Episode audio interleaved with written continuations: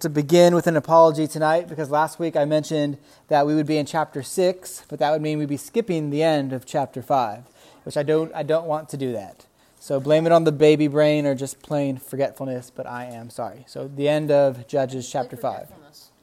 Okay, that works for me. So we're going to hopefully be finishing up tonight uh, this this chapter. But we don't want to skip the end of this chapter because it has something important to teach us about our Lord and His character one of his attributes specifically, and it's done in the context of events which transpired in the fourth chapter and is sung about here in the fifth chapter. At the end of the fourth chapter, we learn that God had victory over Sisera through Jael. And, but we learn something else here at the end of chapter 5 through special revelation, which turns out to possibly be a bit of mockery on behalf of Deborah as well. And what we see essentially is a tale of two women this passage that we have for tonight a tale of two women. Two women are contrasted, and in that, a way of righteousness is contrasted with a way of injustice, a way of sinfulness, and a way of wickedness. So let's read our text, and we'll ask God in prayer to bless our time in His Word. The reading of the Word of the Lord, beginning at verse 24 in Judges chapter 5, reads Most blessed woman be Jael, the wife of Heber the Kenite, of tent dwelling women, most blessed. He asked for water, and she gave him milk. She brought him curds in a noble's bowl. She sent her hand to the tent peg, at her right hand to the work, workman's mallet. She struck Sisera. She crushed his head. She shattered and pierced his temple. Between her feet he sank. He fell. He lay still. Between her feet he sank. He fell. Where he sank, there he fell, dead. Out of the window she peered. The mother of Sisera wailed through the lattice. Why is his chariot so long in coming? Why tarry the hoofbeats of his chariots? Her wisest princesses answer. Indeed, she answers herself. Have they not found and divided the spoil?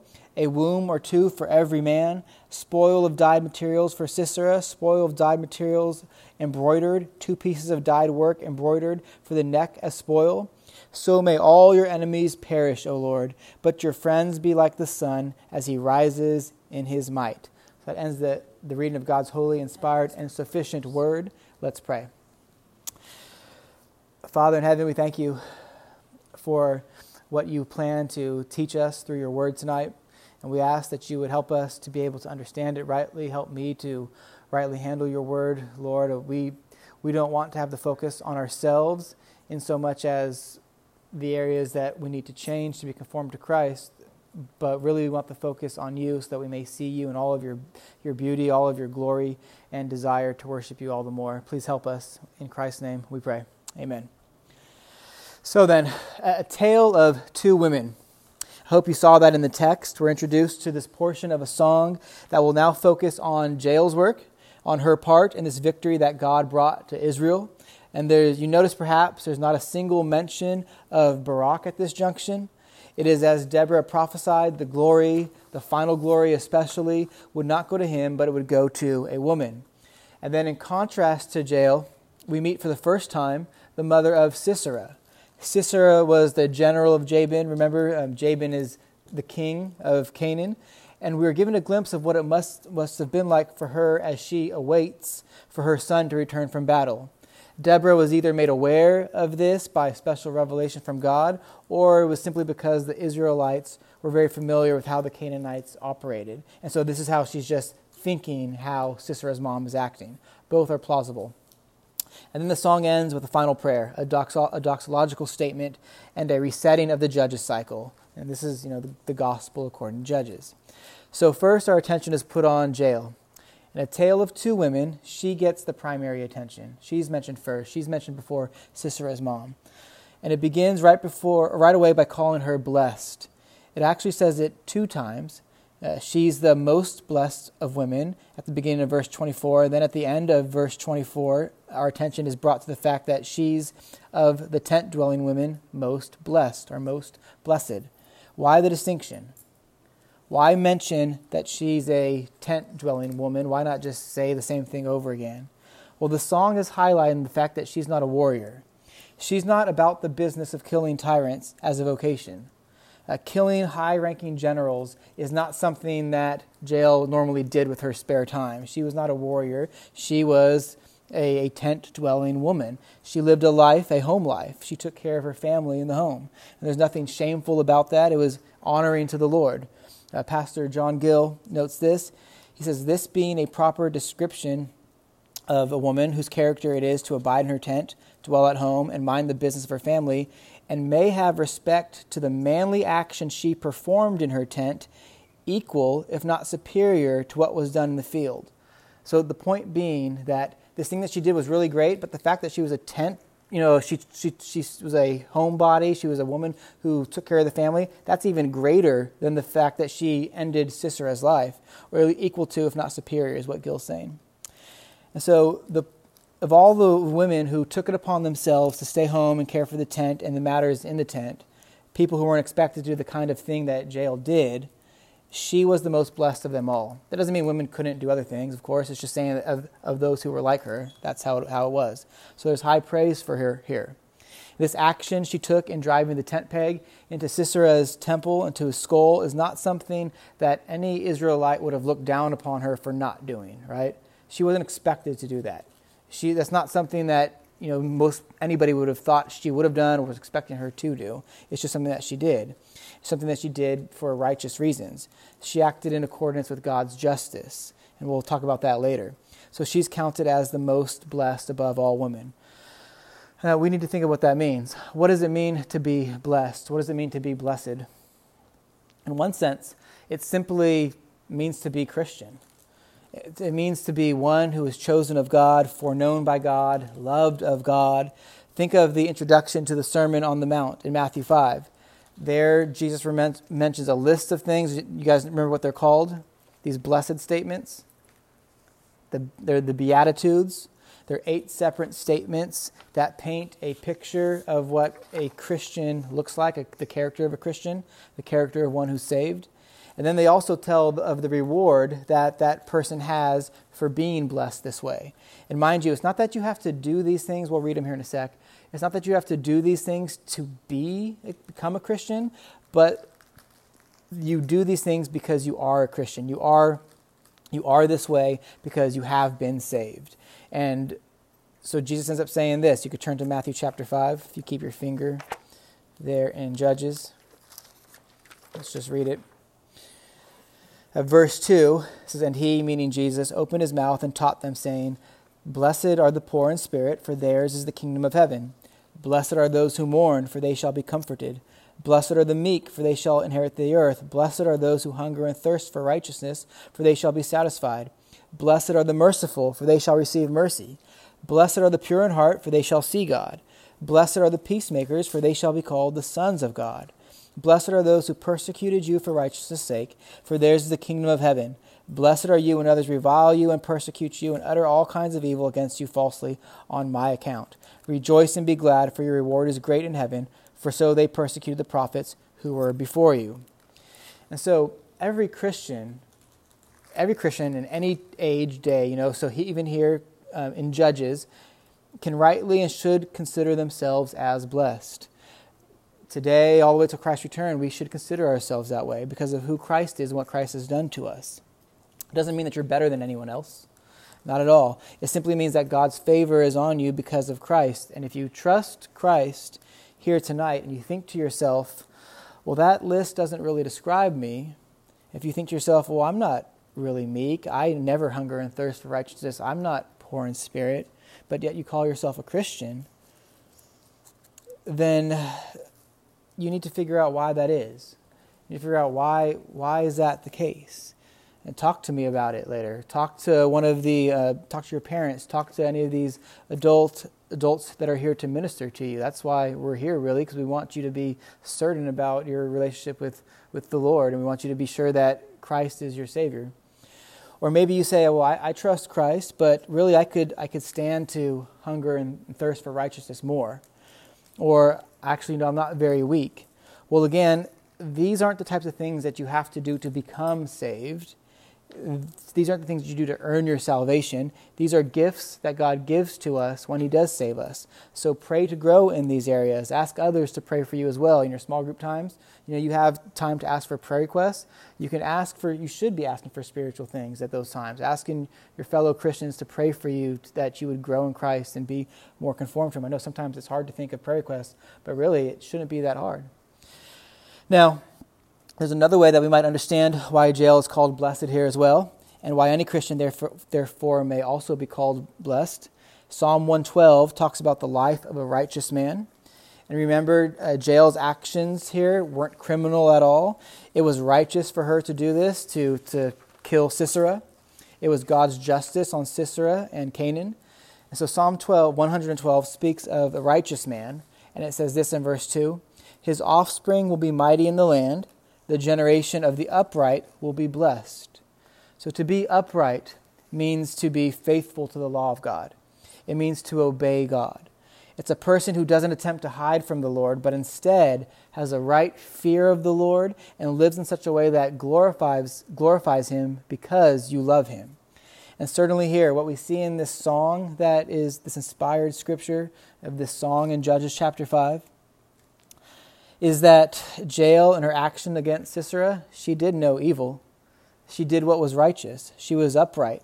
And now here we have a song of inspired scripture about her to testify to her action and her choice. And she is called blessed. So your choices matter. Remember, we talked about that last week. Now let's look at verse 25 here in chapter 5. Here's where we get here's where we begin to get into the justice that was administered to Sisera. You remember from chapter 4, I hope, that when he got to her tent, he asked her for some water. But that's not what Jael gave him. She gave him um, what it says here in the text milk and then also some curds. We won't get into those details because we talked about that a little bit over a month ago. But there's a point of application here that we should see. When it comes to matters of justice, matters of what is true and what is in accordance with righteousness, sometimes we need to give someone what they don't want but what in fact they need. Sisera asked for water, but Jael gave, if Jael gave him what he asked for, would he have fallen asleep? Uh, he might have. We talked about that a few weeks ago. Or another possibility, if she gave him water, would he have felt as secure and been able to just, you know, go to sleep there that he did? We discussed that a few weeks ago too, how it was that she gave him the milk and curds in, in, the, in a noble's bowl. Do you understand what, what a noble is?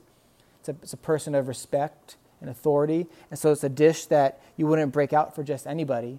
And so here's Jael. She gives him this milk and these curds in this noble's bowl, and it probably puts him at ease. He thinks he's at a friend's house. And she was probably, um, you know, taken off of guard and also lending to his coming coming death. So whatever the reason is that Jael uh, did this, perhaps a combination of both, she didn't give him what he asked for, but she gave him what was needed for the sake of truth and righteousness. And you will certainly find yourself in situations like this as you live the Christian life in a fallen world. It is common, it is super common today for people to deny the word of the Lord in the name of love and goodwill for others. So you have people today saying things like, well, God saves everyone. And everyone, it doesn't matter if you confess Christ or not, God will just save everybody. They say things like homosexuality or being sexually engaged in a relationship outside of marriage are things that God doesn't really care about, actually. And so you don't have to worry about those. They're not actually sins. And some people, what they do is they cite love and compassion as their reason for telling a person this that they'll encourage them in these sins, they'll support them in their sins, they give them what they ask for. But if you truly love them, if you were to be truly loving and honor God, then you would really need to give them what they need and what is necessary for justice and for God's glory, just like Jael did here. You need to tell the person that God doesn't approve of those things. Uh, they ask for an affirmation of something, but you can't do that because what God calls wicked and unrighteous, you can't sit there and say that they're called good, even though that's what they want to hear. You have to tell them what is what they actually need. And they may not like you for doing so. Uh, you, you risk losing them in your life. You risk them making fun of you or trying to harm you, even. But obeying God is more important. Remember the last beatitude, verse 10 Blessed are those who are persecuted for righteousness' sake, for theirs is the kingdom of heaven. Blessed are you when others revile you and persecute you and utter all kinds of evil against you falsely on my account. If you stand up for what is true and right, and you don't give in to what people say that they need, but you instead stand for truth and righteousness, you'll have that type of reaction against you eventually. So sometimes justice means giving someone what they need, not what they ask for, regardless of the risk that that puts you in. Think of the risk of Jael at this account. What if Sisera woke up while she's walking towards him with this mallet and this, this tent spike. The risk of her own death and bodily harm was worth it to her, though, because God's honor and glory is always worth it. Then, verse 26 to 27, here's where we see the justice of God on display, and more on that later again. It's the death penalty. That's what's happening here with Sisera. He's been judged by God, the judgment is death. Sisera has committed treason against the Lord and his people, and he's not repentant about it, and he receives death as his reward. And it's graphic, isn't it?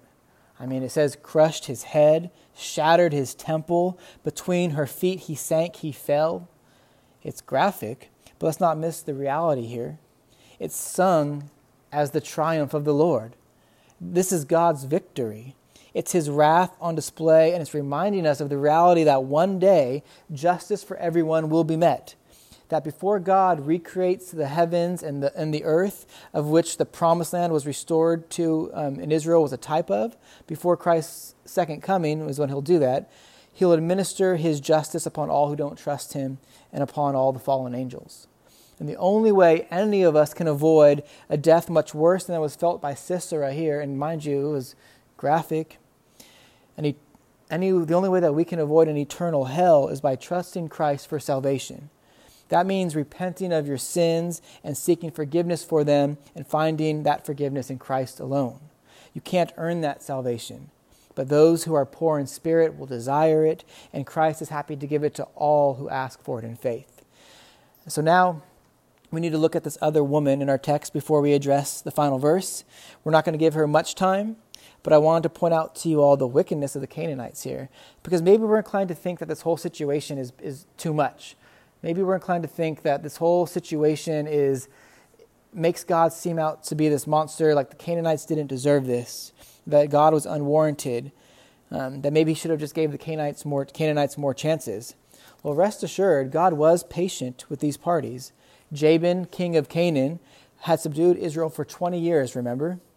Uh, God was certainly patient, to which the Israelites probably didn't like. They probably were, you know, begging those who had faith, those who missed the favor of the Lord, they were probably begging and praying and pleading throughout that time period for God to redeem them, to save them, and to take them out from under the judgment of the Canaanites.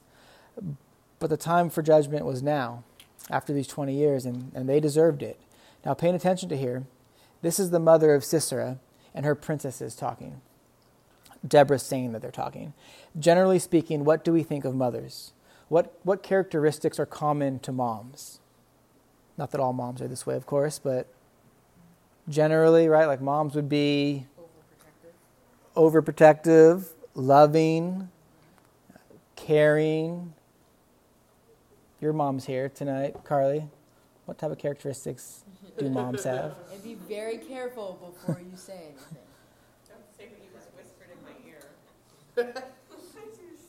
Compassionate, kind. okay. so what's happened is that Sisera hasn't come back from battle, and so his mom is worried. And that's typical mom behavior. Uh, you're, you're out past your curfew.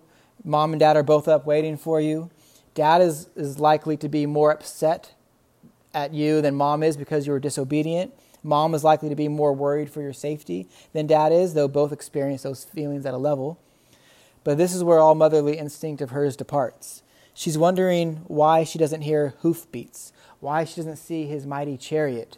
Hoofbeats, the, the, the horses coming in, you know? Hoof.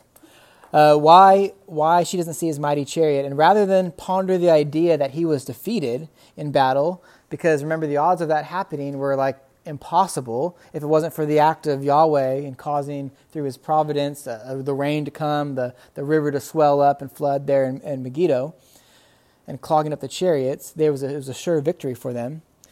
So mom assumes that Sisera and the soldiers are celebrating. Mom and the princes assume that they're just celebrating. That's why they're not back yet. They're looting and taking the fine things from their enemies like they usually do, which we read in verse 30. This is what the Canaanites did. But they do something much worse than that. And the mom and the princesses just brush it off like nothing. Like, and just to show you, this is how hard their hearts were. This is how much, excuse me, sin had corrupted them. Look at verse 30. Okay, there in the it's kind of, in the way it's written, it's kind of like a song. The third line it says, A womb or two for every man. You see what's being said here, right? You know what a womb is? It's where babies grow. This is evidence of the evil of the Canaanites. And it's not new or unique to them. Many other evil militaries and nations operated like this. But the sad thing about this is this is a mom saying this just so nonchalantly, not even batting an eye at it. This mom, this group of princesses, who should identify with, with these women that they're talking about. The Canaanites would, would rape the women of the land. They would treat them as, as if they weren't even human, just simply objects for their own desires. They had dehumanized them. And the Canaanite women weren't even bothered by it. They just, oh, they're late, they're probably out raping people. This is what happens to people when they indulge their sin without the grace of the Lord to restrain them. You become so depraved that something as wicked as this is not even a big deal.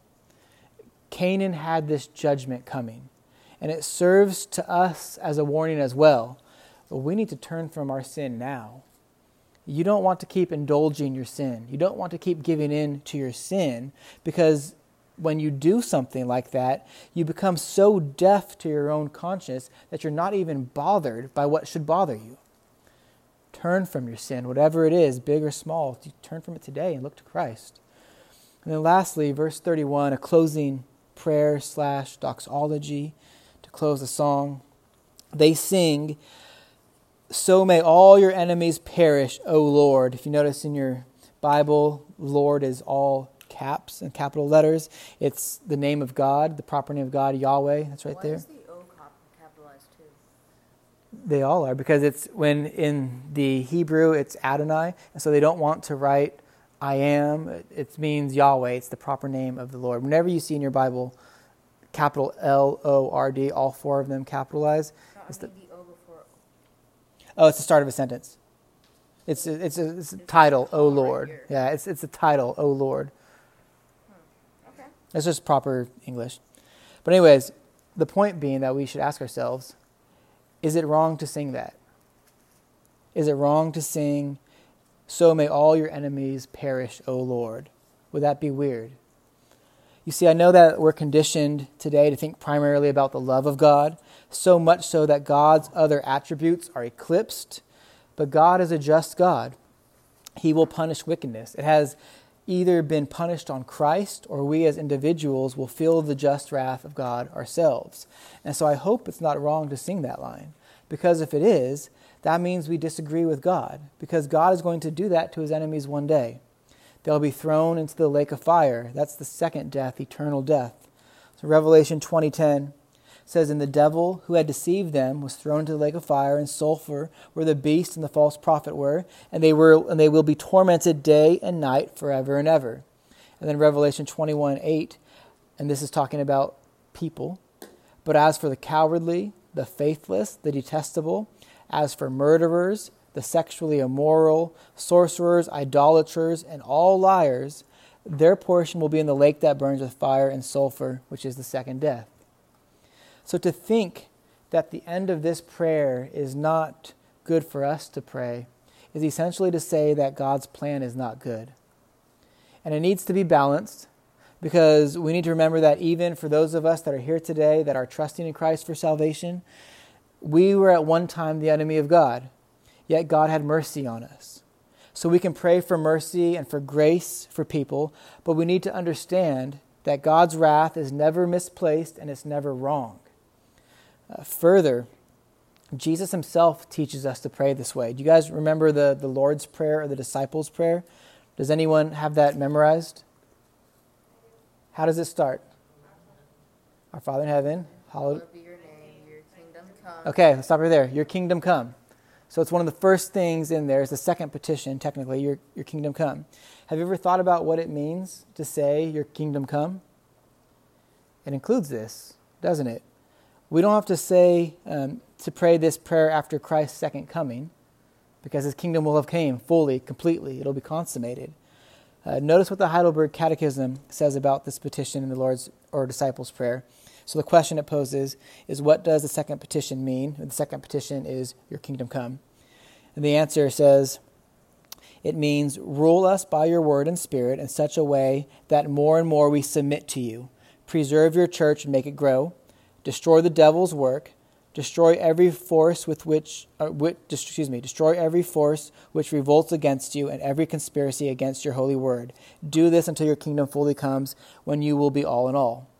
Now, there are two ways in which God may destroy every force which revolts against him. It's either through salvation, when we die to ourselves and we're united to Christ, or it is in God destroying his enemies in the way that we talked about in those passages from Revelation. It's the outflow of his justice. Some people think that wrath is an attribute of God. I don't think that it is. Uh, a lot of the Reformed don't list wrath as an attribute of God. Certainly, God has wrath, and we need to talk about that. Uh, we're talking about it now, even. But wrath is merely the outflow of God's justice against sin. Wrath isn't an eternal attribute that God possessed, because what is called wrath is the response of God's justice. Is what John Owen calls his perfect rectitude uh, to sin in the world. But it's not an attribute of God. God is a just God. He has always been just doing what is right and good.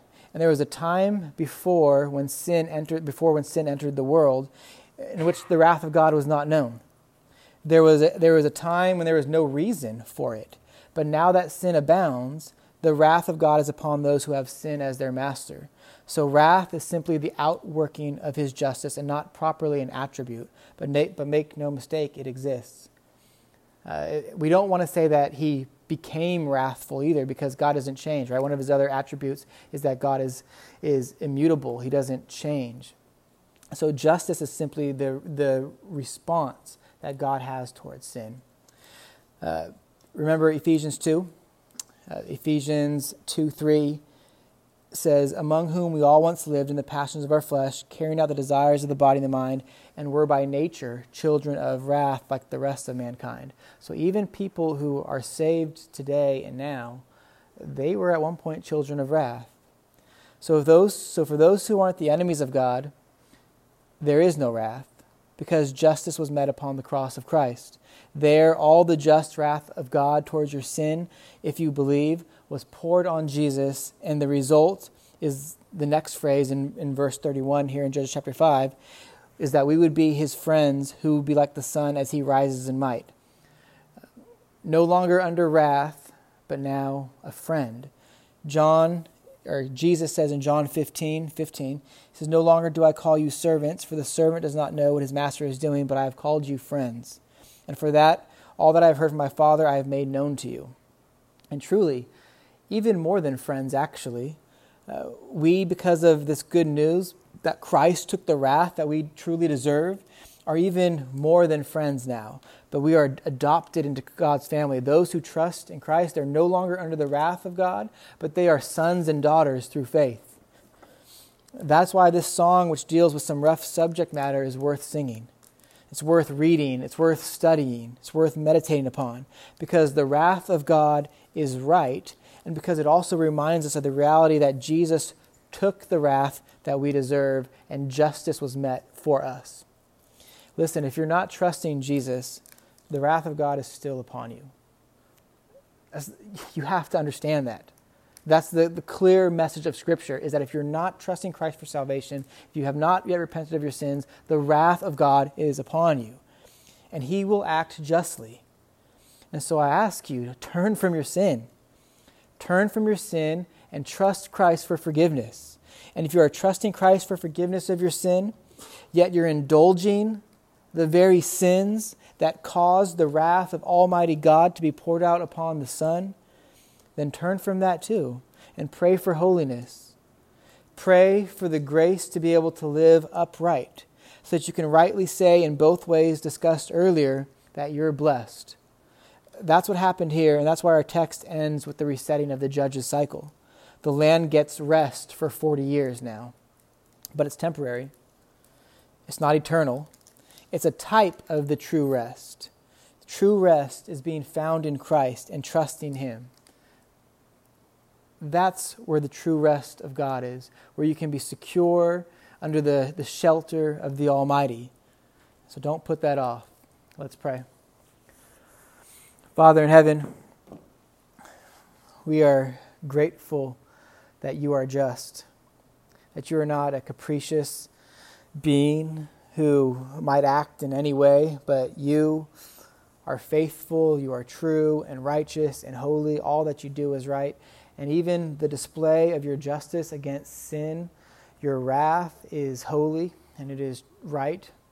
And so we ask, Lord, that you would help us to understand these things and that you'd help us to comprehend them personally in our own lives, that we might think of you rightly and we might not live in a way that would bring you shame or, or, dishonor. We praise you for the mercy that is found in Christ. We know that we're no better than the Canaanites, uh, we are no more righteous than them apart from uh, your work in our lives.